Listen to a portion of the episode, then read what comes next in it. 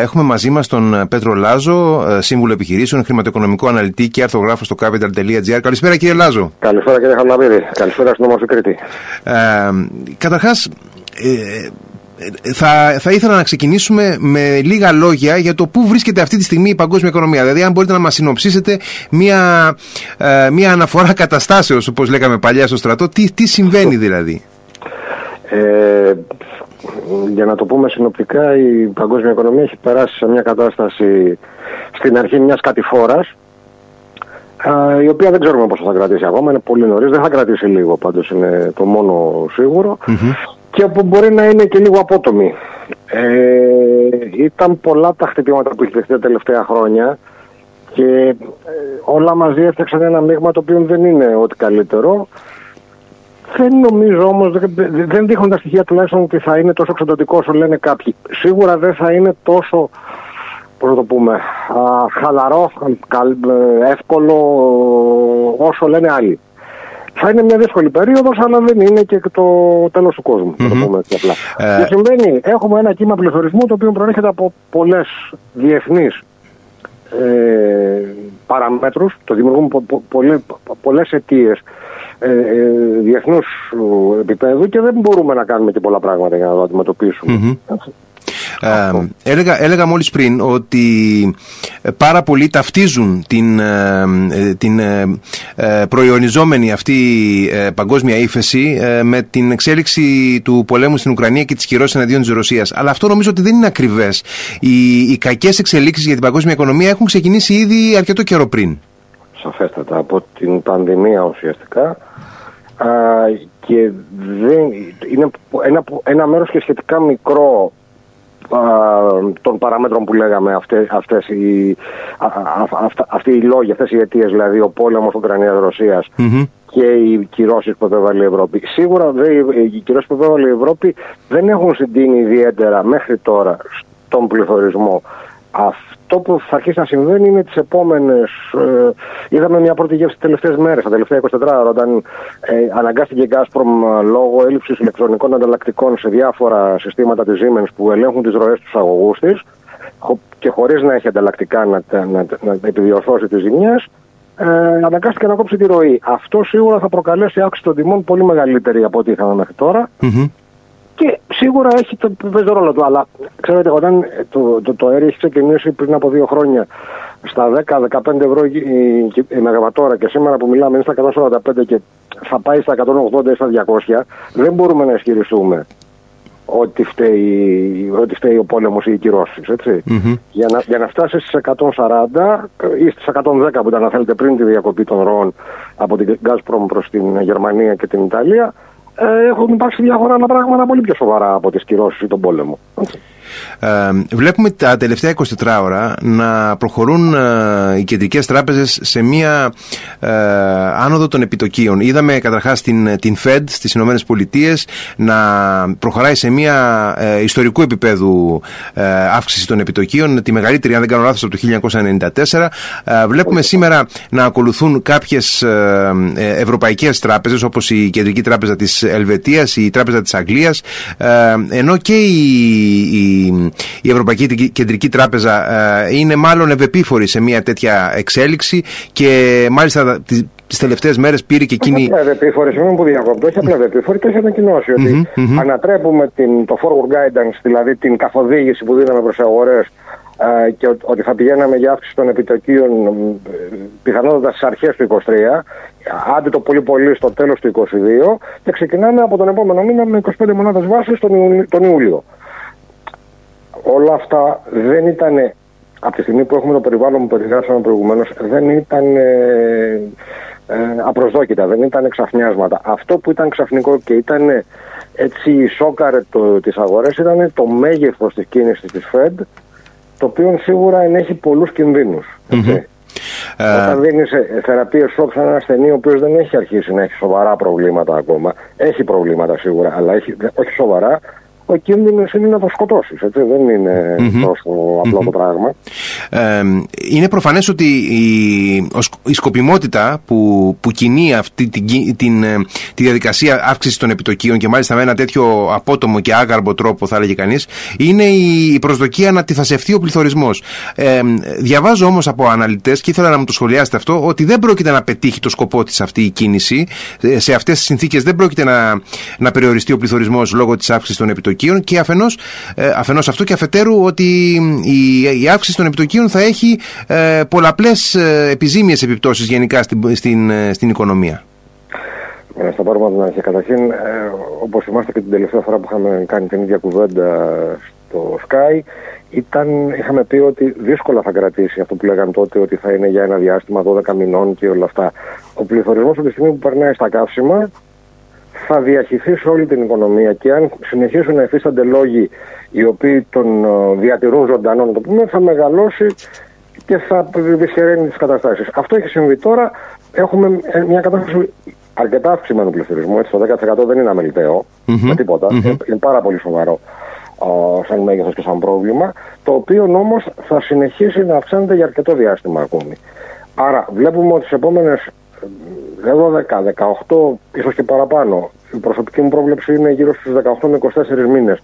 Θα έχουμε μεν συνέχεια της αύξησης του πληθωρισμού, αλλά θα δούμε σιγά σιγά το ρυθμό να πέφτει. Δηλαδή το 12 θα γίνει 8, θα γίνει 7, θα γίνει 5, μέχρι κάποια στιγμή να έρθουμε στα φυσιολογικά επίπεδα του 2, 2,5, 1,5 θα το δείξει. Αυτό δεν είναι πολύ νωρίς να το πούμε. Με αυτή λοιπόν την κατάσταση και με αυτό το σκεπτικό, ε, οικονομίες όπως είναι η Αμερικανική, οι οποίες είναι, είναι ταχύτατες, ε, αντιδρούν πάρα πολύ γρήγορα και προσαρμόζονται πάρα πολύ γρήγορα στις επικρατούσες συνθήκες, ίσως να μην είναι λάθος η αύξηση τόσο, η τόσο μεγάλη. Σίγουρα είναι επικίνδυνο. Δηλαδή, προσωπικά. Είναι μια ρηψοκίνδυνη επιλογή. Μια ρηψοκίνδυνη είναι ρηψοκίνδυνη επιλογή, αλλά από την άλλη μεριά, επειδή ξέρουμε καλά το, τους ανθρώπους που αποτελούν το, το, το, το συμβούλιο, ε, σημαίνει ότι κάτι βλέπουν. Δεν έχουν δείξει μέχρι σήμερα ότι παίρνουν ρίσκο χωρίς ε, να υπάρχει Άρα είναι μια ρηψοκίνδυνη κίνηση, σίγουρα δεν είναι αδικαιολόγητη. Έτσι. Το πιο σωστό ίσω θα ήταν να πάνε στις 50 μονάδες βάσης. Εντάξει, αυτοί ξέρουν καλύτερα, έχουν πολύ περισσότερα στοιχεία στη διάθεσή τους και επιπλέον έχουν πολύ μεγαλύτερο μηχανισμό για να τα ομαδοποιήσουν και να τα ερμηνεύσουν αυτά τα στοιχεία mm-hmm. από ό,τι έχουμε εμείς. Οπότε σαφέστατα είναι πιο εύστοχοι αυτό που πούμε στις αποφάσεις από ό,τι θα μπορούσαμε να είμαστε εμείς. Φυσικά σε όλες αυτές τις περιπτώσεις μιλάμε πάντα για μια κατάσταση η οποία είναι λίγο τι, αυτό που λένε στα αγγλικά educated guesses. Ναι. Δηλαδή, έχουμε τα κάποια στοιχεία, αλλά κανένας δεν ξέρει τι θα συμβεί αύριο. Γίνονται ασκήσεις επί χάρτου δηλαδή. Ε, ουσιαστικά αυτό είναι η οικονομία. Όταν έχεις ναι. ένα τόσο επίγον πρόβλημα, όσο είναι ο πληθωρισμός με τους ρυθμούς που τρέχει σήμερα, ε, και πρέπει κάτι να κάνεις, δεν έχεις το περιθώριο να αφήσεις να ρίξει να εξελίσσεται η κατάσταση και να μπορέσεις να κρίνεις και οι κινήσεις σου να είναι σταθερές και να είναι τεκμηριωμένες, να το πούμε έτσι. Mm-hmm. Θα πάρεις ρίσκο σε κάποια στιγμή. Δεν μπορείς να μην το κάνεις. Οπότε εδώ έκρινα ότι είναι η ώρα να το πάρουν. Ε, Συμπεριλαμβάνοντας όλο αυτό το σκεπτικό και το, αυτό που λέγαμε προηγουμένως, δηλαδή ότι και η Ευρωπαϊκή Κεντρική Τράπεζα ε, ανατρέπει τις, ε, τα expectations και η Ελβετία ε, σήμερα και οι Εγγλέζοι προχθές οι Ιάπωνες παραπροχθές οι Καναδοί αυξάνουν συνεχώς τα επιτοκιά τους. Δεν πρέπει να είναι λάθος. Το μέγεθος ίσως απο, αποδεχθεί πρόβλημα. Για τους Αμερικάνους όμως δεν είναι τόσο τρομερό γιατί όπως είπαμε και πριν η οικονομία τους προσαρμόζεται πάρα πολύ γρήγορα. Δηλαδή θα αντιδράσει η οικονομία τους. Το ζήτημα είναι με την Ευρώπη Ακριβώς Αυτό... εκεί ήθελα να έρθω. Εκεί ήθελα να έρθω γιατί είπατε για τις ΗΠΑ και την οικονομία τους ότι είναι ε, μια υψηλά προσαρμοστική οικονομία. Αντίθετα όμως ε, εδώ στην, ε, στην Ευρώπη που δεν έχουμε φοβάμαι ούτε τις ίδιες δυνατότητες ε, ενεργειακής, εν πάση περιπτώσει, επάρκειας, ούτε τις. Για να μην, για να μην το παιδεύουμε, η περιβόητη φράση με το υπεροκειάνιο είναι απολύτως ακριβής κυρίως για την ευρωπαϊκή οικονομία. Ναι, ναι, ναι. Είναι, είναι αργοκίνητο καράβι, είναι πάρα πολύ μεγάλο. Έτσι. Συνολικά η οικονομία της Ευρωζώνης είναι μεγαλύτερη στον κόσμο. Αλλά από εκεί και κάτω. Το χάος. ναι, όχι, αν δεν έχεις τους κατάλληλους μηχανισμούς και από τη στιγμή που δεν υπάρχει πλήρης ενοποίησης δεν μπορεί να υπάρχουν οι μηχανισμοί, θα έχεις αργές αντιδράσεις. Αυτό έχει σαν συνέπεια να εφιστάμαστε συνέπειες. για, να, για να κάνουμε και λίγο λογοπαίγνιο. Ένα μικρό λογοπαίγνιο. Τώρα, το τι θα γίνει στην Ευρώπη είναι πολύ νωρίς για να το πούμε. Ε, είναι ανομοιογενής οικονομία. Δεν είναι τόσο ομοιογενής όσο είναι ξέρω εγώ, η Ελβετία ή όσο είναι η Αμερική, η Ιαπωνία ή η Βρετανία ακόμα Οπότε θα πρέπει να δούμε λίγο τις αντιδράσεις στα μέτρα που θα ληφθούν. Αυτό που δεν είναι καλό είναι ότι ακούμε πάρα πολλές κουβέντες για παροχές και ακόμα περισσότερες για αυξήσεις μισθών και τα συναφή. Ε, Όπως ε, είπε ο κ. Πιθαρίδης σε μια συνέντευξή τους στου ευθύτρε πρόσφατα, νομίζω τη Δευτέρα, δεν, δεν θυμάμαι το ακριβω ε, θα πρέπει να ενισχυθούν μόνο τα πολύ αδύναμα στρώματα. Εάν συνεχίσουμε στο ρυθμό που πήγαμε, ας πούμε, κάναμε αύξηση του εμείς στην Ελλάδα, έτσι. Ε, δεν αφορά μόνο την Ελλάδα, αφορά όλη την Ευρώπη και ίσως και ολόκληρο τον πλανήτη. Ε, εάν συνεχίσουμε λοιπόν να κάνουμε κινήσεις όπως έκανε η Ελλάδα με το 7% την αύξηση του βασικού μισθού το Μάιο, το πρόβλημα αντί να επιθασεύεται και να ελέγχεται, θα εκτραχύνεται και θα απλώνεται και θα γίνεται όλο και πιο ανεξέλεγκτο. Ο πληθωρισμός είναι καθαρά θέμα ανταγωνισμού και ελέγχου των τιμών με την έννοια του, της επίδραση του ανταγωνισμού. Εάν δεν μπορέσουμε να, να επιβάλλουμε έναν στοιχειώδη ανταγωνισμό στις αγορές μας, θα έχουμε μεγάλο πρόβλημα. Αυτό δεν αλλάζει. Ό,τι και να κάνουμε με το μισθό, αυξάνοντας τους μισθούς και γενικώς δίνοντας τη δυνατότητα να διατηρείται η ζήτηση σε υψηλά επίπεδα, θα έχουμε μεν μια κάποια ανάπτυξη για ένα διάστημα, όχι για συνέχεια, αλλά θα υπάρξει. Είναι σαν να ρίχνουμε βενζίνη στη φωτιά, να το πω έτσι απλά. Ε, ουσιαστικά ανακυκλώνεται η πληθωριστική πίεση. Ακριβώς. Όχι να κυκλώνεται, ενισχύεται συνέχεια. Ενισχύεται, ναι, ναι, ναι. ναι. Ε, πάει να σβήσει και χάπτου πατάς και πάλι και λίγο βενζίνα. Και ξανά και ξανά και ξανά. Ναι, καταλαβαίνω ότι ο κόσμος υποφέρει, καταλαβαίνω ότι υπάρχει πρόβλημα, το υφίσταμε και εγώ, το υφίσταστε και εσείς, το υφιστάμεθα όλοι. Αλλά εάν δεν αντιδράσουμε με κάποιο τρόπο τέτοιο, έτσι, mm-hmm. ε, θα έχουμε, το πρόβλημα θα διονυστεί και κάποια στιγμή θα βρεθούμε σε καταστάσεις τύπου, ξέρω εγώ, ήθελα να είμαι και λίγο υπερβολικός, αλλά για να, τονίσω το που θα μπορούσαμε να βρεθούμε, την τωρινή Τουρκία, η οποία καταγράφει αυτή τη στιγμή που μιλάμε, νομίζω, 73% επίσημο πληθωρισμό, με τον ανεπίσημο να, να, να, συμφωνούν όλοι ότι είναι πάνω από το 150. Μάλιστα. Καταλαβαίνετε, γιατί μιλάμε μέχρι να πληρωθείς, την ώρα που πληρώνεσαι με το μισθό σου, ε, ε αγοράζεις μια φροντζόλα ψωμί, ας πούμε. Μέχρι να βγεις από την πόρτα και να πάει να αγοράσεις, είναι έχει γίνει μισή. Ναι, ναι, ναι, καταλαβαίνω, ε, βέβαια. Είναι τρελός ο ρυθμός αυτός. Λοιπόν, για να αποφύγουμε τέτοιες καταστάσει οι οποίες στο παρελθόν έχουν διαλύσει την Ιφίλιο, έτσι, από, από ένα τέτοιο φαινόμενο στη Βαϊμάρη ξεκίνησε ο δεύτερος παγκόσμιος πόλεμος, μην το ξεχνάμε αυτό. Ε, θα πρέπει να κάνουμε, να, να συμπεριφερθούμε ανάλογα. Δυστυχώς στην Ευρώπη δεν έχουμε μάθει αυτά τα πράγματα. Να, να είμαστε ειλικρινείς. Η Αμερική έχει μάθει ο καταναλωτής να είναι ανταγωνιστικό, ας πούμε. Δηλαδή να ψάχνει να βρει πραγματικά την, την, την καλύτερη σχέση τιμής και, ε, mm-hmm. και, και κόστος προϊόντος και ποιότητας προϊόντος. Εμείς το κάνουμε. Αυτό η λύση πάντω σίγουρα δεν είναι η αύξηση των μισθών. Θα πρέπει να υπάρχει τρόπος που να δοθεί η δυνατότητα στον κόσμο να μην πεινάσει. Αυτό θα μπορούσε να γίνει παραδείγματος χάρη με ειδικές παροχές στα ε, πολύ αδύνατα οικονομικά στρώματα. Θα μπορούσε να γίνει με κάποιες περικοπές περιοδικά κάποιων φόρων. Σε βαθμό όμως που δεν θα μειωθούν τα έσοδα. Γιατί αν έχουμε από την άλλη μεριά δημοσιονομικό εξοχιασμό, πάλι είναι δωρονάδων. Θα πέσουμε στο, στην άλλη άκρη του, του φάσματος και θα φτάσουμε σε κάποιο στασιμό πληθωρισμό, ο οποίος μετά θα ξεμπλέξουμε πολύ πιο δύσκολα από ό,τι θα μπορούσαμε να ξεμπλέξουμε τον πληθωρισμό. Ε, Εν γέννη, η ναι. ευρωπαϊκή οικονομία θα πρέπει να βγει λίγο από τις συνήθειές της για να μπορέσει να προσαρμοστεί σωστά και έγκαιρα στο πρόβλημα. Όταν είχαμε εισέλθει στο φάσμα της πανδημίας με τις ε, καραντίνες τότε και με όλα αυτά τα ε, έκτακτα μέτρα εν πάση περιπτώσει που ε, φυσικά όλοι αντιλαμβάνονται ότι θα πλήξουν την ε, παγκόσμια οικονομία και την ανάπτυξη διεθνώς εκτιμούσαν αρκετοί ότι ένας τρόπος εν πάση περιπτώσει να αντιμετωπιστεί όλο αυτό το κύμα ύφεσης θα είναι μέσω της εφαρμογής των λεγόμενων οικονομικών του πολέμου. Δηλαδή ουσιαστικά να έχουμε μια αλυσίδα από μικρά, μεσαία ή μεγαλύτερα ε, σχέδια Marshall όπου ε, μέσα από ε, ουσιαστικά αύξηση των δημοσίων δαπανών θα, θα υπάρχει τόνωση ξανά της ανάπτυξης κλπ. Πλέον όμως έχοντας βαδίσει πάνω από δύο χρόνια μέσα στο φάσμα ακριβώς της πανδημίας και με όλη την, την αναστάτωση της παραγωγής και με την αναστάτωση φυσικά επιπλέον του πολέμου στην Ουκρανία νομίζω ότι αυτό είναι ένα σενάριο που απλά έχει, έχει φύγει δεν, δεν παίζει ακριβώς να, να δοθεί λύση στα αδιέξοδα της παγκόσμιας οικονομίας μέσα από έναν τέτοιο τρόπο, έτσι δεν είναι; Όχι απλά δεν είναι. είναι μιλάμε για ένα περιβάλλον, όταν εκφράζονταν αυτά τα σενάρια, ήταν τελείως διαφορετικές οι συνθήκες. Ειδικά στην Ελλάδα δεν είχαμε αποπληθωρισμό ουσιαστικά. Έτσι, είχαμε αρνητικό πληθωρισμό δηλαδή. Ε, οπότε το να μιλάς σε, περίπτωση, σε περίοδο αποπληθωρισμού για με σχέδια μάσων έχει απόλυτη λογική. Και αν θέλετε αυτό είναι δηλαδή το αντίδοτο της, το, του, του, του, χαμηλού πληθωρισμού είναι να αυξήσει την κατανάλωση. Τώρα όμως είμαστε στο ακριβώς ανάποδο άκρο. Εάν πάμε με τέτοιο τρόπο. Θα έχουμε σπιράλ. όχι απλά σπιράλ, θα πυροβολάμε το, το, το, τα, όχι τα πόδια μας, τα γόνατά μας συνεχώς οι ίδιοι. Δηλαδή δεν έχει νόημα αυτό το πράγμα. Πραγματικά. Mm-hmm.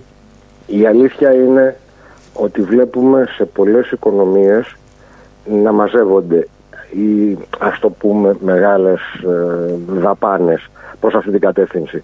Το ζήτημα είναι ότι η κοινή γνώμη δεν έχει συνηθίσει σε αυτή την, ε, τη λογική και θα υπάρξουν αντιδράσεις και επειδή είναι ευαίσθητα πολιτικά χρόνια δηλαδή εμείς έχουμε περίοδο εκλογών Τουρκία, έχει περίοδο εκλογών ε, η βία συμμετοχή Τουρκία αυτή τη στιγμή κάνει ακριβώς αυτό που είπατε. Δηλαδή, προσπαθεί με διάφορους τρόπους, με χαμηλά επιτόκια σε περιβάλλον τρελού πληθωρισμού, για παράδειγμα, να διατηρήσει ρευστότητα στο σύστημα, αλλά θα πρέπει να την περιοριζει Αυτό λοιπόν την έχει οδηγήσει εκεί που την έχει οδηγήσει. Με αυτή τη λογική λοιπόν ε, ο κόσμος δεν καταλαβαίνει ακριβώς αυτό που θα πρέπει να γίνει και ίσως υπάρχουν πολιτικές αντιδράσεις οι οποίες θα, θα υποχρεώσουν τους πολιτικούς να πάρουν μέτρα που δεν θα έπρεπε. Δεν μπορούμε να το ξέρουμε όμως πρώτον και δεύτερον δεν, δεν συνηθίζεται στις ανεπτυγμένες χώρες. Δηλαδή στην Τουρκία μπορεί να γίνεται, ε, ε, ξέρω εγώ, στην Αίγυπτο μπορεί να γίνεται, αλλά να το δούμε στην Ελλάδα, να το δούμε στην Ιταλία, τουλάχιστον σε βαθμό που να είναι επικίνδυνο πραγματικά, δεν το νομίζω. Mm-hmm. Απλώς δεν νομίζω ότι θα μπορούσαμε να πάρουμε και τα ανάποδα μέτρα που χρειάζονται για να περιοριστεί γρήγορα το πρόβλημα. Ποια θα ήταν αυτά τα αναγκαία μέτρα που, ε, ε, που χρειάζονται αλλά δεν θεωρείται πιθανότητα να τα πάρουμε; Ένα πρώτο μέτρο πραγματικά λίγο έτσι αυστηρό θα ήταν να εξαπολυθεί με πολύ μεγάλος, μεγάλο κυνηγητό στις τιμές στην, στην αγορά. Πολύ μεγάλο όμως, δηλαδή πολύ πάνω από τα υπάρχοντα δεδομένα σήμερα, ε, με, ξέρω εγώ, δίνοντας ε, ειδικές αρμοδιότητες για ένα διάστημα στην Επιτροπή Ανταγωνισμού, με, με έκτακτα, έκτακτα, ακόμα και ιδιωτικά κλιμάκια να ελέγχουν τις τιμές έξω. Ε, γιατί η Ελλάδα έχει ένα σοβαρό θέμα προς αυτό το, το, το, το, σημείο, το έλεγχο των τιμών. Ένα λοιπόν θα ήταν ένας πολύ σοβαρός έλεγχος των τιμών. Ένα δεύτερο, θα πρέπει να υπάρχει ολόκληρη καμπάνια να εξωθηθεί ο καταναλωτής, όχι μόνο στην Ελλάδα, αλλά παντού στην Ευρώπη, να γίνει ανταγωνιστικός. Δηλαδή να αρχίσει να ψάχνει πάντα τη φθηνότερη τιμή. Συνηθίζουμε να λέμε στην Ελλάδα ότι τώρα ένα μωρέ που να πηγαίνω στο άλλο σούπερ μάρκετ θα το κάψω σε βενζίνα. Δεν ισχύει αυτό το πραγμα Δεν ισχύει αυτό το πράγμα. Και όσο ο άλλος βλέπει ότι τα προϊόντα του έχουν ζήτηση παρότι ανεβαίνουν οι τιμές, θα τις ανεβάζει. Αυτά είναι τα οικονομικά. Βασικά οικονομικά, δεν είναι κάτι. Άρα λοιπόν το βασικό θα ήταν μια ε, συγκροτημένη και συντονισμένη προσπάθεια ευρείας κλίμακας για τον περιορισμό του κόστου ζωής. Α το πούμε έτσι, ναι. Α το πούμε έτσι. Ε, δεν είναι ακριβώς αυτό. Δηλαδή το κόστος ζωής δεν, θα επηρεαστεί. Είναι ουσιαστικά ανελαστικό.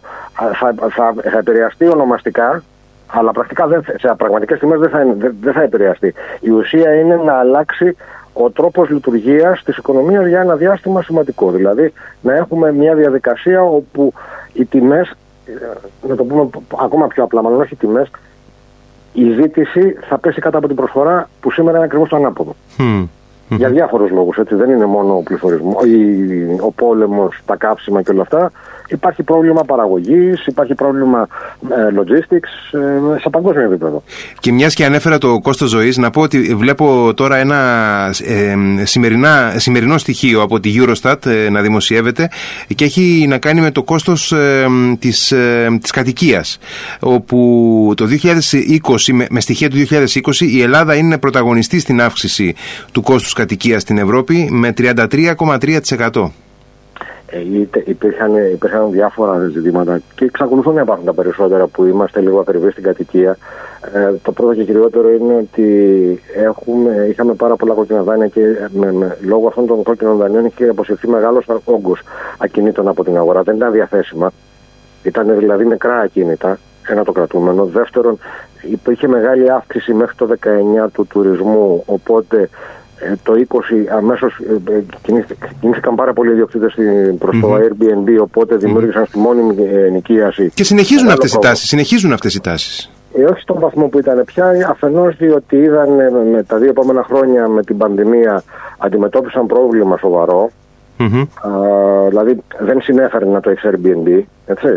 Ε, Αφενός και αφετέρου βλέπουν ότι είναι και πολύ πιο σταθερό να έχεις κάποιους ε, ενοικιαστές οι οποίοι θα είναι εκεί και θα σου πληρώνουν το ενοικιό σου και δεν θα σου δημιουργούν τόσα προβλήματα. Δεν θα έχεις ε, προβλήματα να τρέχεις, να αλλάζεις, να κάνεις, να καθαρίζεις, να κάνεις όλα αυτά τα πράγματα.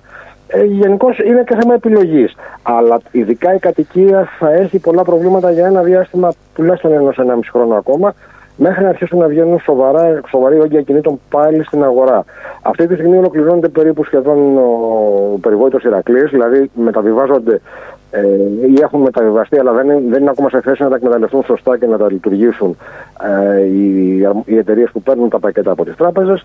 Μόλις αυτό το πράγμα έρθει σε μια κατάσταση λειτουργικότητας και αρχίσουν να βγαίνουν ακίνητα στην αγορά, οι τιμές θα πιεστούν και θα πέσουν. Mm-hmm. Είναι καθαρά θέμα προσφορά και ζήτηση, λέγανε να το πούμε έτσι. Mm-hmm. Απλώς ε, από, ε, από άλλε παραμέτρους ελεγχόμενε σε κάθε περίοδο που συζητάμε. Το 19 ήταν ο τουρισμός που έχουμε, στερούσε τα ακίνητα. Σήμερα θα είναι οι, ε, οι αποπληρωμές των κόκκινων δανείων, να το πούμε έτσι. Uh-huh. Οι εξομάλειε των κόκκινων δανείων, αποπληρωμές δεν θα γίνουν ποτέ. Δεν, αυτά τα ποσά δεν καλύπτονται. Αν ας ελπίσουμε λοιπόν ότι τουλάχιστον θα αποφύγουμε τα χειρότερα το επόμενο διάστημα και ότι θα διαψευστούν τα πιο κινδυνολογικά σενάρια για την παγκόσμια κρίση. Να σας πω κάτι απλό έτσι να το κλείσουμε και να γίνει και κατανοητό από τον πολύ κόσμο. Mm-hmm. Το 22 δεν έχουμε πολλά να φοβόμαστε, ειδικά στην Ελλάδα μιλάμε. Στην Ευρώπη είναι λίγο περισσότερο, αλλά και πάλι δεν έχουμε μεγάλους φόβους. Αυτό που θα είναι το μεγάλο, ο μεγάλος κίνδυνος είναι στο 23. Μάλιστα. Ε, γιατί αν έχει προηγηθεί μια κατάσταση όπως ζούμε σήμερα, μέχρι το τέλος της χρονιάς, το 23 θα είναι πολύ πιο δύσκολο από το 22 και εκεί, δεν, εκεί είναι που φοβάμαι ότι η κατηφόρα που λέγαμε στην αρχή θα πάρει, θα πάρει μεγάλη κλίση. Μάλιστα. Α, μένει να δούμε λοιπόν, μένει να δούμε. Ναι, αυτό, αυτό, κοιτάξτε, έχουμε ζήσει πάρα πολλά χρόνια σε σχετικά θετικό περιβάλλον. ίσως όχι στην Ελλάδα, γιατί είχαμε το θέμα της κρίσης των μνημονίων. Ναι, ακριβώς. Ναι. Είμαστε λίγο πιο, πιο εκπαιδευμένοι εμείς. Ίσως. Ναι, και, και ίσως και γι' αυτό ε, δείχνουμε και καλύτερες αντοχές. Γιατί ενώ έχουμε παραδείγματος χάρη υψηλότερο πληθωρισμό από πολλούς, ταυτόχρονα παρουσιάζουμε και πάρα πολύ μεγάλη ανάπτυξη. Δηλαδή το 7% που είχαμε προχτές, ε, που ανακοίνωσε η Ελστάτ προχτές, mm-hmm. δεν είναι τυχαίο. Έχει να κάνει με, με πολλούς παράγοντες ε, και όχι μόνο οικονομικούς. Αλλά έχουμε και ένα μεγάλο θετικό. Το οποίο είναι η τεράστια, τα τεράστια βήματα στην ψηφιοποίηση του κράτους που συμβαίνουν που εξοικονομούν απίστευτο όγκο εργατόρων.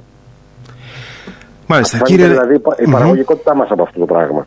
Και αυτό βοηθάει πάρα πολύ. Δηλαδή στην Ελλάδα δεν θα έχουμε τόσο μεγάλη δυσκολία.